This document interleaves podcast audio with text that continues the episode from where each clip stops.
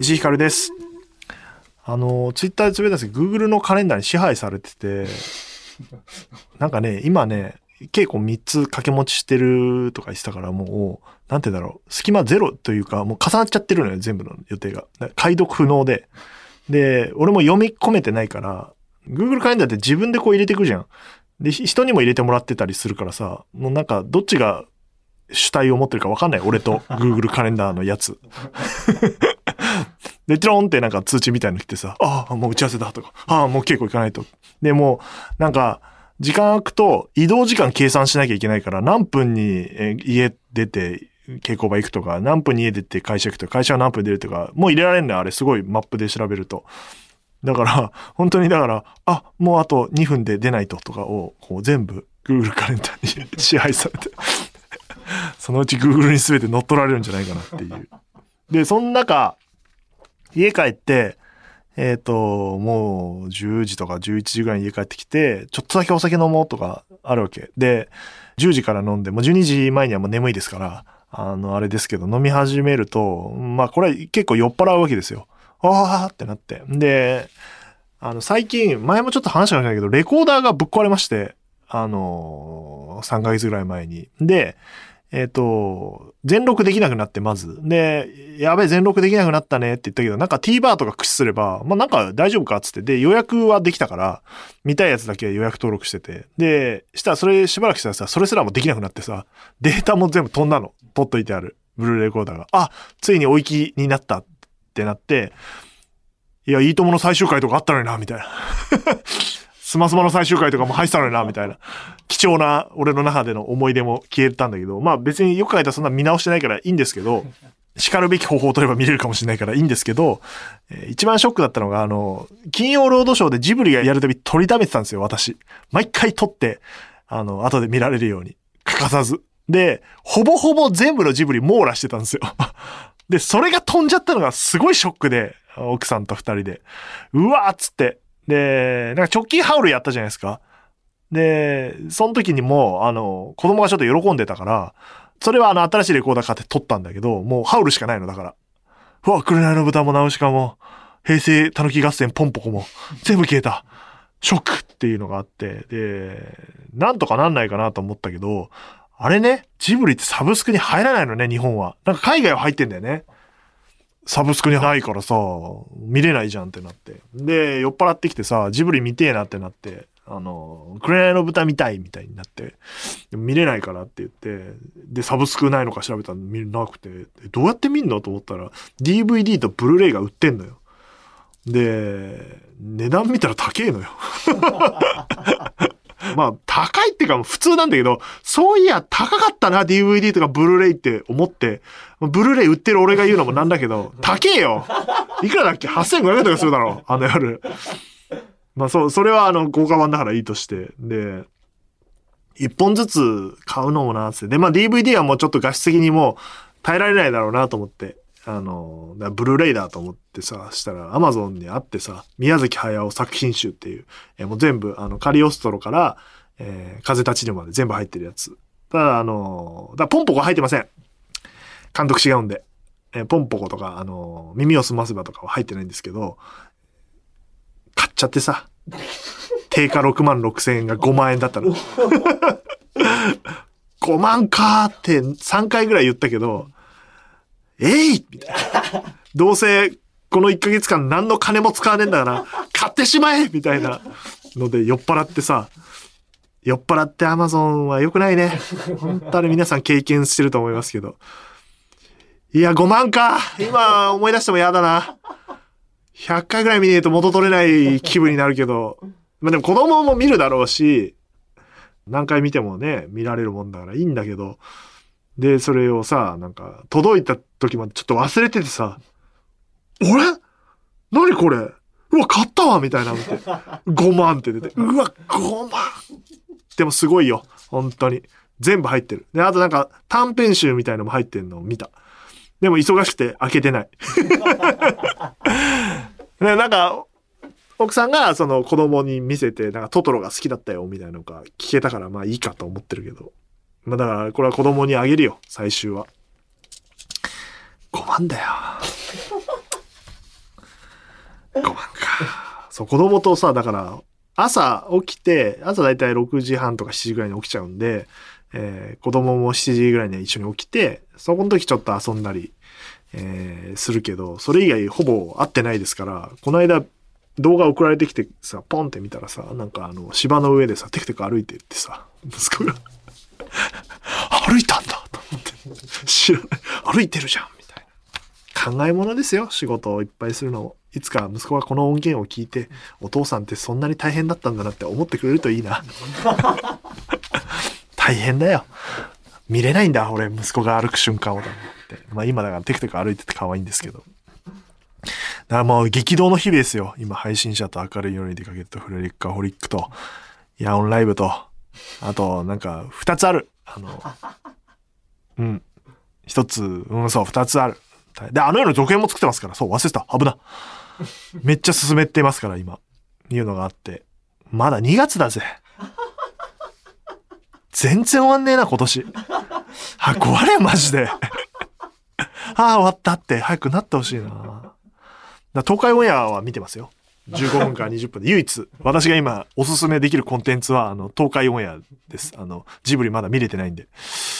あの、直近のやつはですね、なんかカードゲームの企画で、えー罰ゲームをお互いに書き合って、えー出すっていう、あの、1年に1回ぐらい、えー極悪非道なあの、罰ゲーム連発する回があって、で、虫眼鏡さんが半年間米食べれないっていうのと、1週間スマホなしと、2週間休みっていう で、1ヶ月原始人かな？格好が。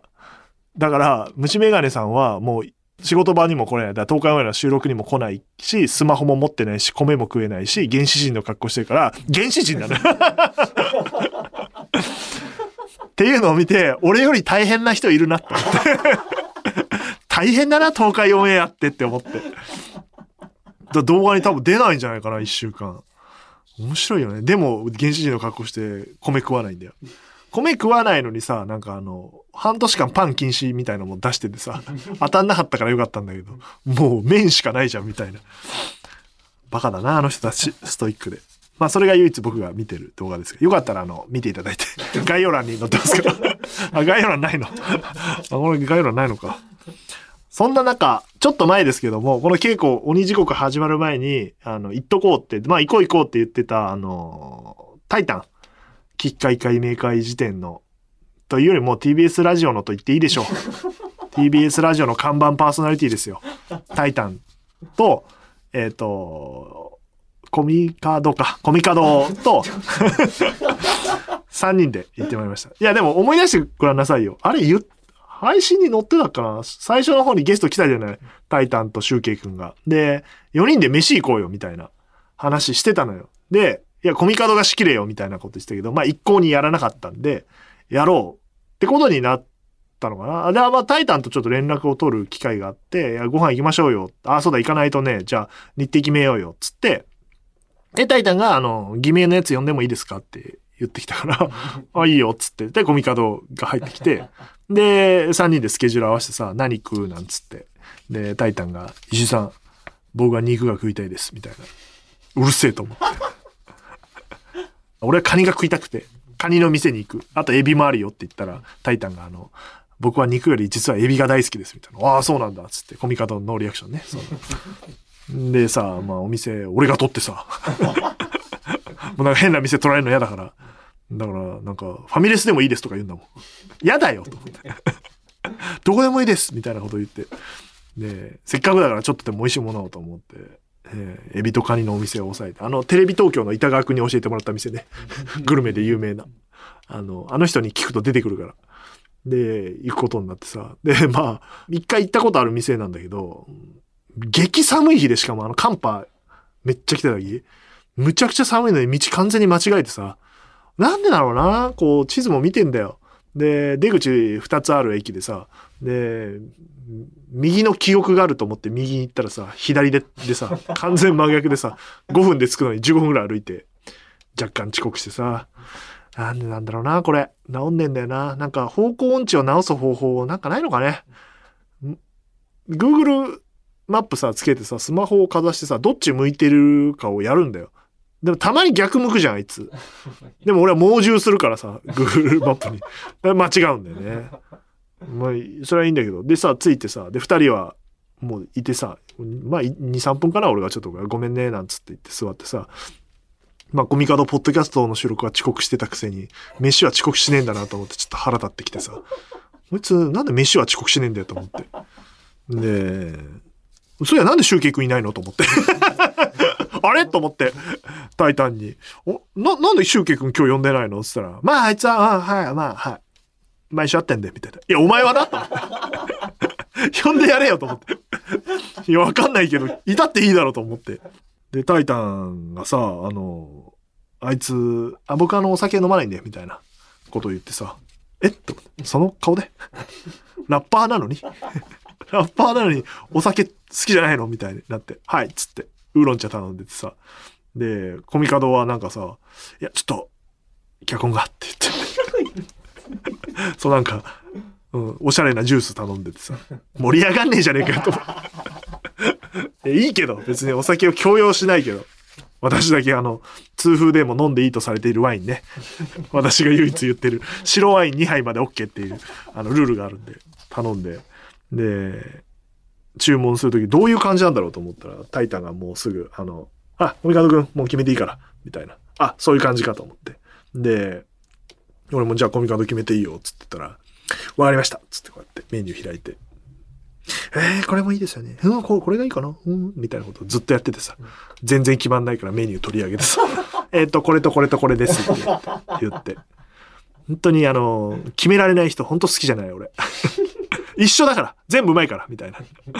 で、タイタンがエビ食いたいっつって。で、まあ、エビはさ、あんま痛風に良くないのよ。プリン体多めなんですよ。だから私はカニを食べますって言って。で、エビとカニが一緒のやつ頼んでさ、なんか牡蠣とかも入ってるなんかセットみたいのがあって、これがいいんじゃないっつって頼んでさ、したらタイタンが、あ、じゃあ、あの、牡蠣は人数分で、みたいなこと言ってさ、で、俺は心の中でさ、牡蠣はプリン体多いんだよな。二つでいいのにな。でも言っちゃったしな、みたいな感じであって。で、サラダね。サラダ必須ですから、痛風は。アルカリ性にするためには野菜を取るんです。これ何回も言ってますね。あ、病院通ってますよ。薬も毎日飲んでます。今、尿酸値5.1です。はい。で、そこのお店サラダ大きいの知ってたから、いや、大きいからハーフサイズでって言ったら、もうタイタンとコミカドが、いや、行きますよ。みたいなこと言ってて。で、店員さんに、あ、じゃあ、レギュラーサイズでって言って、したら、あの、ちょっとしたらさ、頼んだ後、なんかあの、シェフっぽい人が出てきて、あの、すいません、6人前なんですけど大丈夫ですか？って言われて。マジでかいのよ。ハーフサイズでちょうどいいんだけど、でもなんか、若いからさ、二人とも。俺は全然、そんなに食えないなと思ってんだけど、あ、行きます。つって。大丈夫ですよ。僕ら食うんで、みたいなテンションで言ってさ。で、半分以上俺が食うんだけどさ。そそれはいいいいんだけど。お酒飲まないけどさ、タイタンやっぱ知ってる通りめっちゃ喋るからさ、あいつ。めっちゃ喋るな、あいつ。すんげえ喋んだよ。で、8割ぐらい質問なの。石田、あの、あの時はどうだったんですか？あの番組やってた時はどうだったんですか？その時どう思ったんですか？みたいな。インタビュアー。うるせえと思って。俺喋る隙間ないの。なんか喋ってるんだけど、なんか答えてるからさ。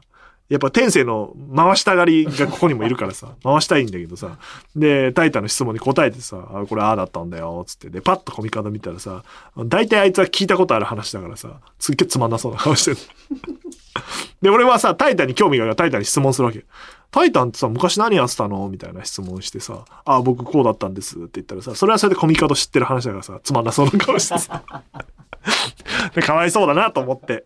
で、コミカドにも振ってさ、タイタンこの番組聞いてないから、あの、エピソードほとんど知らないから、コミカドの。そうマッチングアプリどうしたの？みたいな話とか振ってさ、して、わーっと喋り出すんだけどさ、それはそれでタイタンはさ、あの、知らない話なんだけど、コミカドに興味がないから、あの、あ別に興味なさそうな話して、盛り上がんないのよ、この3人。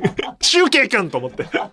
シュウケイ君いたら絶対2人の、まあ、タイタンの話、コミカドの話は少なくとも興味持つだろうから、盛り上がんねえと思って、ずっとタイタンの質問に答えるみたいな。納刀じゃねえんだぞ、この飲み会は、みたいになって。で、まあ、料理は美味しかったですから、最後パスタとか食べたかなカニが入った。で、エビは全部タイタンにあげてさ、いいよ、エビ食べろよ。俺カニを食うからっていう。で、牡蠣食べちゃったな。うまかったけど、大丈夫かなみたいなことがあってさ。で、まあ支払いよ。で、嫌な予感はしてるよ。30、29、29ぐらいでしょ？で、俺36でしょ？あ俺が払うパターンだろこれと思って。で、よく考えたらお前 TBS ラジオの人間じゃんみたいになって。もうなんで俺が TBS ラジオの人間をおごんなきゃいけないんだよみたいになって。一悶着ありまして。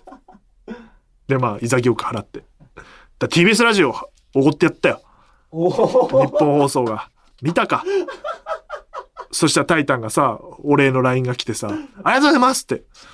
TBS ラジオだったらエビとカニなんて絶対怒ってくれませんみたいな。辛辣なコメントが書いてあって。言って大丈夫なのかなまあいいか。冗談かもしれないけどね。エビとカニぐらい食わしてあげてください。あの、松重豊さんの息子さんがディレクターらしいですよ。納刀は。噂には聞いてましたが、松重君と呼ぼう。もう後輩だから。あの、お父さんにお世話になってますけど、僕も番組で出ていただいて、松重君あの、エビとカニをおごってあげてください。タイタンに。お願いします。あの、TBS ラジオがケチみたいなことになってしまいますね。でさ、帰るときさ、激寒でさ、うー、寒寒っつって言ってたらさ、あの、コミカドスがさ、おもむろに、あ、僕チャリなんですよ、っつって。えー、っつって。そういや、お酒も飲んでないし、チャリンコで来たんだ。あいつね、チャリンコ使うのよ。なんか、近いと。で、チャリンコやってさ、そしたら見たらさ、俺とタイターなんかもうダウンとか分厚いの着ててさ、手袋とかも、マフラーとかもしてんだけどさ、あいつさ、まあなんか薄っぺらいコート着ててさ、なんか妙になんかちょっとおしゃれなの着てんのよ。で、手袋もマフラーもしてないからさ、もう素手で行こうとしてさ、いや、死んじゃうよと思って。で、まだ脚本終わってないからさ、あの、マフラーと手袋、お前お前使えよ、つって。でタイタンがちょっと優しすぎて引いてた。そんな優しい人いるんだ、みたいな。いや、もうもうこれつけて帰れ、お前、つって。で、そう。つけて快適に帰ってって、あの、俺は40分ぐらい電車かけて帰って、あいつ20分ぐらいで、石田おかげさまで着きました、つって、なんかムカつくな、それ。早く着いて、俺この後寒いんだよな、駅から、みたいな。があってさ。んで、怖くなってさ、そのマフラーなんか、プレゼントでもらったちょっといいやつなのよ。選択しそうだなと思って。で、なんか俺その一ネタのためになんか、この犠牲にするの嫌すぎて、あの、すぐ LINE で、お前選択しなくていいから絶対、そのまま返せよ。つって。危なかったです、みたいなのが来て。だから、本当に、うん、あいつらとはもう飯行きたくないな。シュウケ君を連れて行きたい。うん、盛り上がらん。パッと解散したもんね。2時間ぐらいで。まあそんな日もありました。だからマフラーとかね、本当あいつのちょっと匂いとかすんのかな？やだな。本当に。まああとおごったんでね。なんかおごり返してもらえばいいんだ。松重くん連れてこうじゃあ。知らないけど。全く知り合いじゃないけど。本当に。松重くんと一緒に TBS のお金で、タイタンとシュウケイくんとコメガダ連れてかないで、飯を食いに行きたいと思います。で、えっと、前々回ゲストに来ていただいた野添誠司さんが脚本演出を務める明るい夜に出かけても、えー絶賛稽古中ということで、えー作中に登場するラジオ番組アルコピースのオールナイトニッポン、オールナイトニッポンゼロのディレクターが僕で。で、えっ、と、そんな、えーゆかりもありまして、僕は監修として参加しております。まあ、監修ってよくわかんないですよ、マジで。あの、佐久間さんとかに監修お願いしたりしてるけど、まあなんか、演出とか脚本の中で、これ、これどういうことだったんですかね？みたいなことを聞かれて、ああ、これこうですよ、みたいな感じで言っていくだけなんで、別になんかこう、演出を考えるとか全くなく、うん、予算を管理するプロデューサー的なこともなく、あの、たまに行って、あの、見ているという。で、聞かれたら答えるみたいな感じなんで、まあ、フル参加はしなくていいんだけど、でも、空いてるとこあったら行きたいなとは思っていて、初回の顔合わせはちょっと行ってきました。なんかね、面白いよ。稽古場って東京都内いろいろあるけど、やっぱ人気のいい場所ってもう先に埋まっちゃってるから、あの、取れなかったりするんですよ。で、まあ、企画の内容とか演者の人数とか決まってから抑えるから、ちょっと出足遅れると、なんか変なところに、で、あの夜の稽古場がひどかったみたいな話よくしてたんだけど、俺たちも。あの、遠いし、寒いし、狭いみたいな、ああいうことがあったんだけど、他の二つはまだ、稽古場まだ行ってないんでわかんないですけど、日本放送とかでやってるんで、明るい夜は、あの、遠いです。あと、なんもないです。寒い。ほんと寒かった。まあ、初めて、あの夜はあの夜であったけど、舞台じゃないから、あれって。舞台の演劇、ちゃんとした演劇の稽古初日みたいな初めて行って、なんかやっぱ、人多いなと思って。あ、こういうスタッフさんもみんな来るんだ、みたいな感じがあったな。で、なんか、演者さんがこの字になって、まあ、読み合わせするから座ってて、で、その前に野添さんと演出助手の方がいて、その並びに座らされてさ、最前に。最前俺最前なんすか？つって3回ぐらい聞いて、俺何も言わないっすよみたいな。あ、大丈夫ですって言われてさ。で、座らされて。で、稽古始まる前になんか紹介みたいな感じで。で昔はなんかでも乾杯とかしたらしいよ。わかんないけど、顔合わせとかで。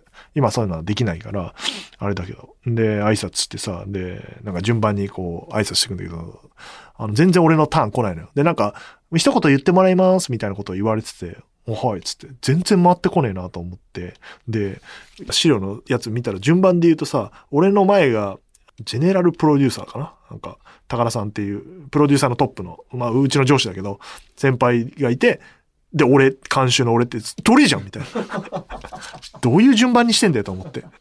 で、皆さん話してた。まあ、一言挨拶ぐらいだけど、なんかちゃんと喋ってくださいみたいな、あ感じは二人は言われてた、俺と高田さんは。したら高田さんがさ、喋り始めたらめっちゃ長えの。え、こんな喋んのってぐらい。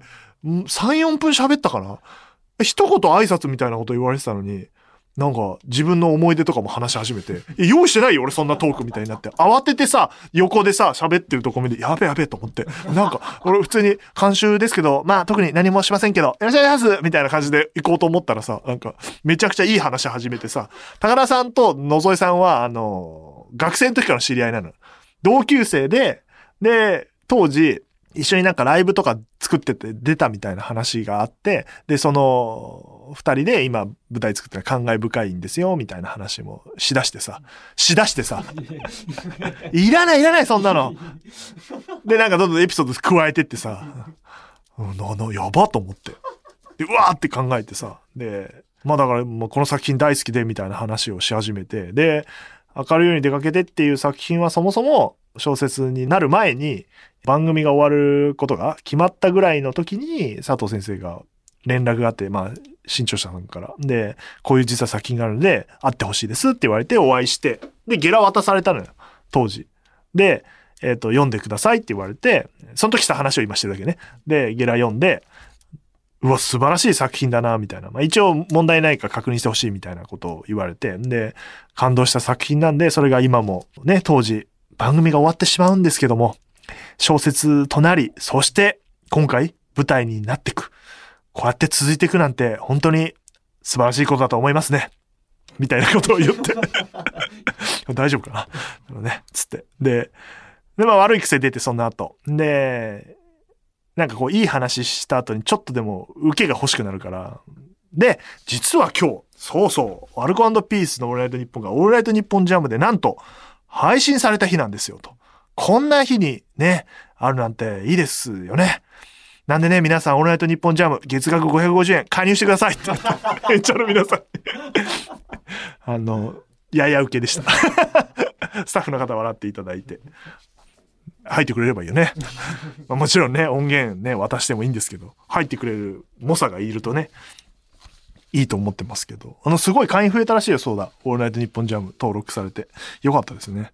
みたいなあことで、で、稽古始まって。鈴木杏樹さんとか、昔僕、番組ご一緒してたことがあって、顔見知りなので、あのーちょっと、ご挨拶させていただいたりして、えー後の人は全然知らないんで、マジでもう、なんだろう。あれ、本当何もない時間帯、いたたまれないんだよね、稽古場って。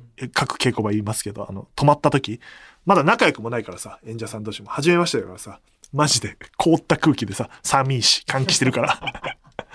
で、読み合わせ始まって、で、まさすが皆さんすげえなと思って小説がどんどん読み上げられてって。で、まあ最後の方泣いてさ。感動しちゃってさ。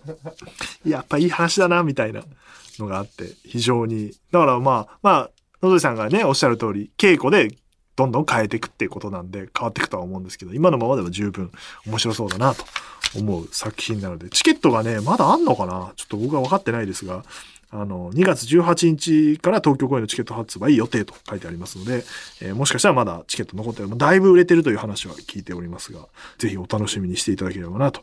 だからまた帰りもさ、歩くわけよ。真っ暗の中。激寒の中。もう、その、高田さんとかとさ、これ毎日通うのかつって。大事よ、稽古場。ほんと大事。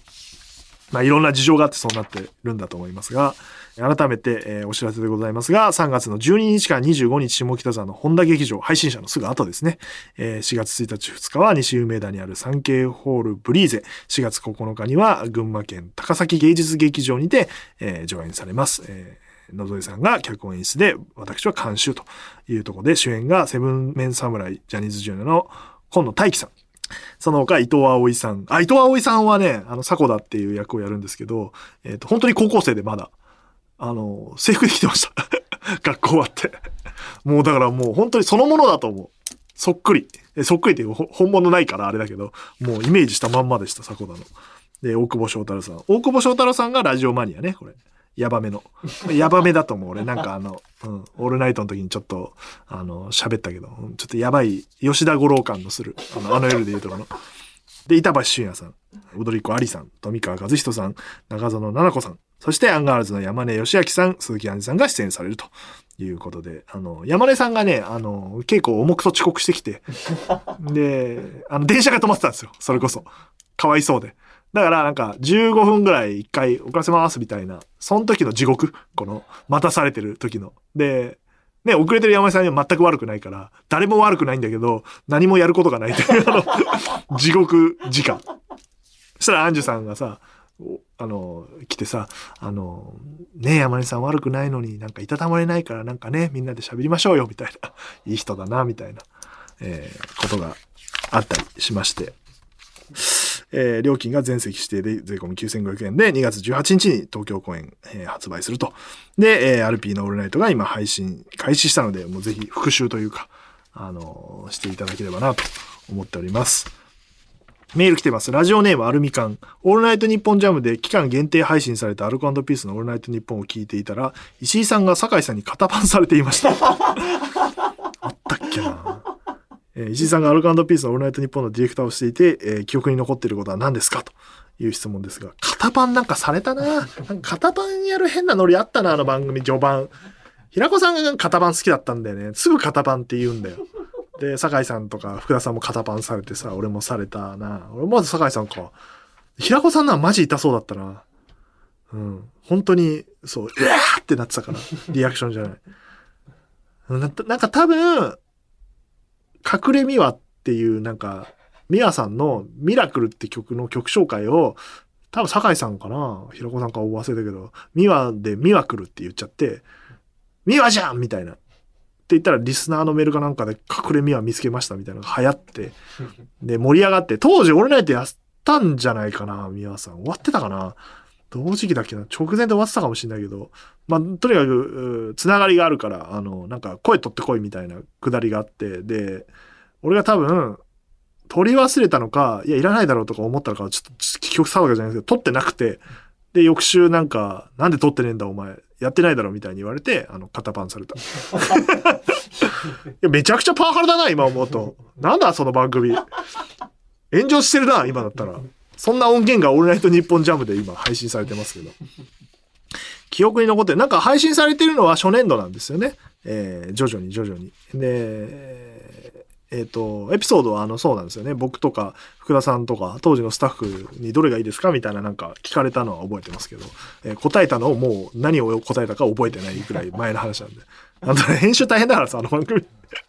あの、権利楽曲がね、いっぱいあって、えーふんだんに、もう福田さんがね、サントラを積んで、どの曲がいいかなって選曲しながら書いたでおなじみのやつだから、あの、全然許諾取れない曲ばっかで、えー許可取ってたら、あの、全然あの採算合わないみたいなことなんで、えーデジタル部の沢田、神崎、田島、この3人が編集してるんですよ。僕の後輩たちが。えー彼らが、あの、似てるフリー音源を探してははめて、違うかな、みたいなことをやって、えで、編集していくと。今ってすごくてソフトで、えっ、と、BGM 消せるんですよ。あの、多分フリーソフトでも出てるぐらいなんだけど、あの、ある周波数帯を消すと、バックグラウンドミュージックが消えて、ナレーションだけ取れるみたいな、えーソフトを駆使して、えー撮って、その上に、えっ、と、BG とか SE とかを貼っつけてってるっていう、あの、で、気の遠くなるような作業ですから、RP の場合素材が多くて。だから、沢田からメールで、ほ、本当によくこれを生でやってましたね。やってたんですよ、つって。っていうのがあって、面白かったな。バックトゥザフューチャーっぽい BGM めっちゃ面白いな、あれ。なんだあれ？あんなもんあんだな。大丈夫なのかと思いながら。でもまあ存在してるんだよな、あれ。とかね、エルレガーデンのステレオマンって曲は、あの、インディーズなんで、あの、許諾をいただけて、えー、使えたりとか。ビタスイートサンバはもう許諾取ってるんですけど。うんとか当時のジングルとか懐かしいですけど。なんだろうなあ、ぜひね、加入してください。なんだね頑張れバナメイエビも出てるのね。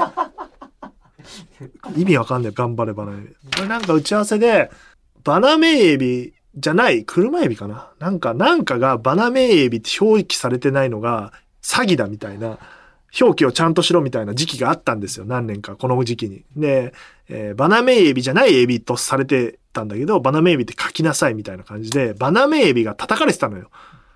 バナメイエビが叩かれてるってなんだって思うと思うけど、まあ、バナメイエビってやってた人たちが叩かれてるんだけど、したら福田さんがそういうことを言い出したの。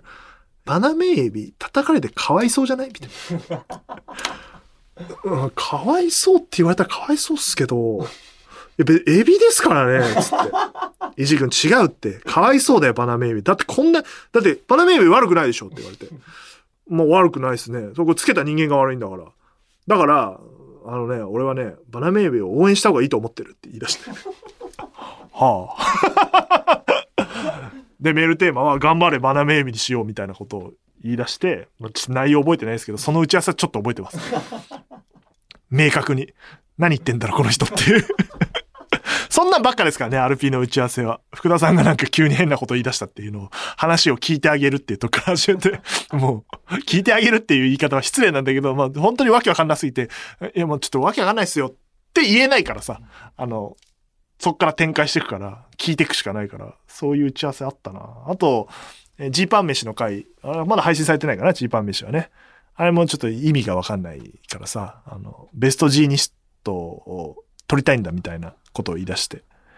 なんかね、そもそもはなんか、ゆずの岩沢さんが謎にベストジーニストにノミネートされるみたいのが、ゆずのオールナイトにあったのよ、ノリが。マジで、マジでノミネートされるのよ。多分リスナーのせいだと思うんだけど。まあそんな話から、ベストジーニストの季節になったから、で、石井君あの、ベストジーニストってどうやって撮るかわかるみたいなこと言ってて。え？いや、なんかジーパンとか履いてメディアとか出るんじゃないですか？つって。いや、違うんだって。そんなんじゃ全然撮れないよ。だって、岩沢さん何年撮れてないと思うの？みたいな話から始まって。で、ちょっと途中全く覚えてないけど、急に、で、えっ、と、ベストジーニスト撮るには、あの、ジーパン食うしかないからって言われて。おいよいよ、頭おかしくなったぞ、こいつと思って。先輩だったけど、お何言ってんだろうと思って。ほいで、話聞いてって。ジーパンを食えば、なんかね、理論あったんだよな。放送で言ってっかな、多分。なんかあんだよ。多分酒井さんが説明してんだよ。ジーパンを食うと、ベストジーニストを取れるっていう、なんか理論があったんだよな。それ配信されたらぜひ聞いてほしいけど。ほいで、食うから、ただ普通にやったら食えないから、あの、美味しくしよう。だから、美味しくジーパンを食べるための調理方法。まあ、つまりジーパン飯を皆さんから募集しますっていう意味がわからない。なんだこれはという回でしたけど、今を話してても意味わかんないな。聞いてなかった人はさらにわかんないだろうから。頑張れバナメイビとえージーパン飯の回はマジで気さくだね。本当に。あの、作中、あの、前編中。多分配信されると思うけど。いうのが記憶として、打ち合わせの記憶のが最近残ってるな。打ち合わせのが長いんだから、放送より。全然、打ち合わせと準備。ルート66は覚えてるわ。でも、アメリカっぽい音を探してこようっつって、ニッケルバックです。あの、えっと、本編は。あの、配信はもう、あの、変わっちゃってますけど、ニッケルバック、一番アメリカっぽいだろ、音がっつって。で、ルート66で使われてる曲っぽいのを、本物も見つけられたんだっけななんか、結局さ、曲名とか出てないから、パロディするときに。あ、ルート66って、ヤマピーがルート66を旅したっていう特番があって、それを福田さんが、あれめちゃくちゃ面白いけど見たって言われて、いや、見てないっす、つって。だからそれ見て、めちゃくちゃ面白いっすね、つって。これをやるんだって言い出して。じゃあみんなでアメリカ行こう、みたいなのがスタートだけど、ニッケルバック選曲したな。かっけえニッケルバックって思って一時期ハマってジングル、俺の番組ニッケルバックのジングルいっぱいあるから、イントロがマジかっこいいのよ。懐かしいな、ニッケルバック。久々に言ったな、ニッケルバックって。まだ活動してるもんな。はい。ということで、あの、オールナイトニッポンジャム、うん、配信されてますので、え月額550円で、えー聞けるということで、ぜひね、聞いた感想も送っていただけると、あの、当時思い出して僕が喋ると思うので。いや、しかし記憶がなくなってるな。うんチーパン飯なんで飯食うことになったんだ買ったんだよな。なぜ、ジーパンを食うと、聞いた人、覚えてる人送ってください。ジーパンを食うと、なぜかベストジーニストになれるっていう話だったはず。はい。最初の説明があの番組の9割ですから。はい。ということで、あ、ふつおたを紹介しましょうか、メール。偽名めぐる。スーパーマルチタスクマンの石井さんに質問です。いや、マルチってさ、マルチって2個って意味じゃないの？違うの？複数形？本当に？?2 個じゃねえからな。6マルチとか言わないと。で、えー石井さんに質問です。石井さんって積んでるものってないんですか？僕は欲しくて買ったガンプラをかれこれ2年は積んでます。いや、だからもう早速ね、ジブリのブルーレイが積んでますけど、まあまあまあ、見たことあるやつばっかだからいいけど。あとゲームめっちゃ積んでますよ、今。ゴッド・オブ・ウォーとかやれてないし、FF もやるっつっててやれてないし、積んでる、もうつけてもない。買ってもないか、FF に関しては。ゴッド・オブ・ウォーが入ったままになってるはず。あ、でも今ジブリが入ってるわ。プレステ5に。あと何かなあ、で、小西さんの書いた名探偵のままでいても、あの、読み進めてるんですけど、まだ読み切れて、まあ積んではないから、だから、今読んでる本なんで、あの、合間を縫って読んでるけど、あとなんだろう、積んでんの。うん、まあ、ポッドキャストアワードの審査は積んでるね。積んでるとも言う。積んでるし、積んでる。間に合うのか、これはっていうことがあるでしょ？あと何かな？何積んでるかな？見なきゃいけないやつはいっぱいあると思う。映画館ももう行けてないから、この一月ぐらい。一月先も行けないでしょうから。なんかヒット作出てんですか？スラムダンク以降ちょっと存じ上げないですけど。あとは、ハリーポッター総復習もやってるけど、読んで止まってますね。うん積んでるっていうかわかんないけど、うん、スーパーナチュラルも止まったままですね。最後までいけてないですね。あの、そういうのいっぱいありますよ。うん。ウォーキングデッドも積んでますよ。積んでるっていうか、あの、サブスクを積んでるというかわかりませんが、だその辺のドラマで止まってんのはいっぱいあんなあ、インシデンス。見れてないです、まだ。見よう見ようと思って。今めっちゃ溜まってるなうん。もうしょうがないよね。東海オンエアを消費して1日が終わってるからね。あと水曜日のダウンタウンぐらいかな、見れてんの。あとあちこちか。そのぐらいかな。マンダロリアンってまだ配信されてない？そろそろなんだよね。楽しみだな。スター・ウォーズのディズニープラス。それは4月以降ですね、全部。で いっぱいありますよ。ガンプラね。ガンプラもやってみたいな。こんなもんでいいですか今日は？はい。というわけで、あの、メール募集しております。手先はすべて小文字で、あの夜アットマークゲラドットファンです。番組内でメールを呼ばれた方には番組のステッカーを差し上げますので、住所本名、電話番号を書いて、えー送ってください。ツイッターのハッシュタグは、ハッシュタグ、あの夜話、夜だけ漢字であの夜話です。えー、コミカドの反響は今のとこないです。ありがとうございます。さようなら。えー、で、えっ、と、告知は、あの、そうですね、前回の聞いてください。はしょりましょう。配信チケットが売ってたり、えー一般発売してたりしますので、ぜひ、えーもはや僕のツイッターを見るのが一番早いのかもしれません。僕の企画を知るには、えーいう感じでございます。はい。あの夜覚えてるの、ブルーレイもね、買ってください。もうちょっとあります。頑張ってってます。積まれようが買ってください。積み用でも。いや、インテリアとしてもいいと思うけどね、あの緑のパッケージ可愛いから、あ豪華版の、ぜひ買っていただければと思います。そして次回は、えー TBS ラジオでおなじみの石山レンゲさんがゲストに来てくれます。で、レギュラーやってるもんね、2月から。4月の放送に向かうかのような。急遽決まった。これラジオ局よくやります。あの、パーソナリティ決まって、で、あんまりこう、リスナーの方に馴染みのない方で、あの、特番組んだりとか、レギュラーを短期間でいいからやるみたいなのはよくやりますから。それをやっておりますね。で、えっと、4月から始まる TBS ラジオコネクトのパーソナリティ石山さんということですね。ね。コネクトでこの番組ね、ポッドキャストやるんだったら紹介してもらえるように。絶対しないよ。全くもう、配信者の出演者でございますから。配信者の話。まあ稽古始まってますから多少できるんじゃないでしょうか。コミカドも明日、明後日の稽古初日に向かって書き直してるっつってたんで、あの、最後がつまらんって言い出して。自分で言い出したんだよ、最後。最後はちょっと面白くないですよね、みたいなこと言ってて、言ったから、あの、送った後ね、役者さんに、俺があの、スラック上で、コミカド、あの、最後つまんないから、あの、書き直して、あの、初日までに書いてね、送ってねって書いてあるなんかちょっとへこんでてさ、え、お前が言ったんだよ、つまんないって。俺何も言ってないよ。っていう話がありまして、で、今書き直してます。なんでラストシーンがすごい良くなってくるんじゃないかなと思いますので、ぜひご期待くださいという感じで、えーレンゲさんへの質問も募集中でございますので、送ってください。それではまた次回、とうとうとおやすみなさい。